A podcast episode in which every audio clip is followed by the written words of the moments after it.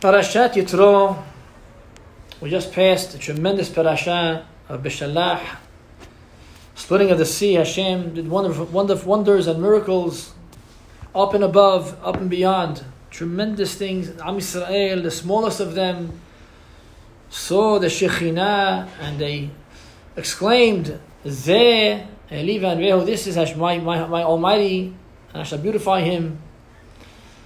It was an amazing, amazing thing took place, amazing sight. They saw the Merkavah, whatever it means, the Shekhinah came down, whatever that means, something tremendous. It means right under Matan Torah, that's the second thing, that's the greatest thing that ever happened for Israel. And when finishing this parashiyot, we come to Parashat Yitro, which we know is the Ten Commandments were said in this parasha. Aseret Deberot. But the parasha starts off saying, Vayishma Yitro kohen Midian, Choten Moshe, and Yitro, Moshe Rabbeinu's father-in-law, he was a priest of Midian, he left idol worship. He heard what Hashem did for Am Yisrael, that he took him out of Egypt. And says Rashi, the first Rashi in the parasha, what did he hear and come forward? The splitting of the sea, Kriat Yamsuf, and the war against Amalek, which was the end of the Parashat Bashalah. And the Mefarashim explain in Rashi that Rashi he has a, he's adding a certain word over here, it's very important. What did he hear and come? Which means, what made Yitro come forward. Not only that, also, he heard and he came, which means a lot, which means in life, plenty of people hear a lot of things. They see things, they hear things, something happened, something great happened, something not so good happened, some tragedy, or some tremendous spectacle, something unbelievable happened. And a person at the moment, wow, it's amazing, wow, it's great, ooh, look at that thing, wow, tremendous, wow, oh, oh, you know, wow, it's terrible. But both ends, positive, negative. But after that, it's over. That's all. That's all. Walks away from the scene, and it's forgotten, and nothing happens. And that's a mistake of life because many times, if not all times, Hashem is sending a message to people. Why was it that you were there just to see that spectacle? Why was it you were there just to see that thing? If you recall, we mentioned before, way back in Parashat Shemot, by the burning bush, how Moshe changed his whole future by that one move, by turning to look towards that spectacle. He said, Let me see that spectacle, the burning bush, what's going on? Why is that being consumed? And that changed his whole future. As well as ours. Came our leader, us out of Egypt. Hashem's messenger. Same thing here. Yitro, like everybody else in the world, they heard the Yamsuf. Wow, what a tremendous miracle! They all heard, they all saw. As, as it says, Midrash tells us, a cup of water, with, the drinking cup of water is split in the middle. A bathtub split in the middle. People saw it throughout the world. It was worldwide. They didn't need internet those days. Baruch Hashem. They saw with their own eyes. Also, the war of Amalek, the word, word spread. It's a tremendous battle that took place. How the Jews knocked them. And how the battle went by. Moshe put up his hands and, down, up, down, up, down. They're winning, they're winning, they're winning. Tremendous, tremendous. Tremendous things he heard. What was the key factor in the hearing? Uba. What did he hear and come? Yitro, Yitro here the Torah is bringing this down to show us something.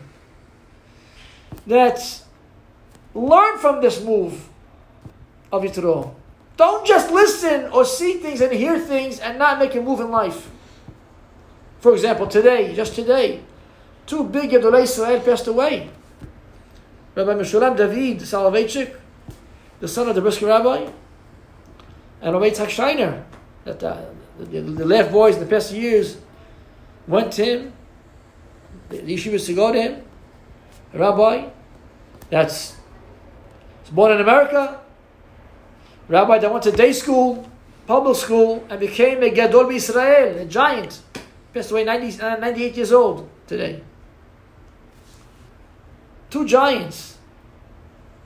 One from Europe, pre war World War II, Rabbi Soloveitchik, and one from America. Could you imagine that? Pittsburgh. A rabbi that by age 19 started to get involved with Torah and became from the biggest rabbis in the world. Something happened today. Shemu'ah, there's a hearing, we heard something today. But are we back? Are we coming forward to try to get something out of it? Or just, oh wow, look what happened, wow, okay. And then pass it another day. Tomorrow's Monday. This is the key of life. People are always hearing things, always saying things. Things are always happening, for the good or otherwise. And the question is going to be from Hashem later on and say, Did you come forward? Hey, bata! Or you're just sidelined. I'll be a cheerleader, it's okay. I'll be a spectator. No! The Torah is telling us we want participants. What did he hear and come forward? What prompted him? Not just that it prompted him, but he made the move, I'm going to come forward, and he was far away. He was in Midian, far away. And he came forward. And this is the job of every single Jew, especially today. Because Hashem is talking to us as clear as possible. What's going on in the world today? Where's, where's business? Where's life? Where's what, what we call normalcy? Who knows what's going to be anywhere in the world today? No one knows. Obviously, Hashem is saying something. Maybe come forward. I speak for myself, all of us. We should come back. We hear things, we see things, ba. Come means come forward. Come forward in your life. Make more effort. Get closer to HaKadosh Baruch Hu. See, let's check where we could fix maybe something. Everybody, can, we all can fix something. Let's see where maybe we have to be a little bit more, more strong, fortify more. Maybe it means the tefillah, maybe it's the learning Torah, maybe, maybe more quality time, maybe less phone action, less, less on the phones. There's many areas that can be done more. Be nice to people. About what did he hear that he came forward and changed his life? He changed his life, Yitro. That's the message, that's the opening words of the parasha. Rashi's first line in the parasha. He heard these two things like everybody else heard also. But there made no change. They didn't change. Like it says by the Yamsuf last week. Rata shifha al hayam. A maidservant, a Gentile maidservant. She saw on the Yamsuf such divine divine inspiration, such greatness. What Yehezkel Hanavi didn't see when the Shemaim opened, the heavens opened up and he saw this greatness in Shemaim. They, she saw more than him. But what happened? She stayed a maidservant. Didn't change her. What a loss. What a loss when something great happens and a person doesn't take the initiative to go forward in life and do something about it. That's the message, the opening words of the parasha this week. Hashem, may Hashem help us to turn ourselves on, to see and look straight in the face of what's happening today. How there's not really much that really counts. Nothing really means anything really anymore.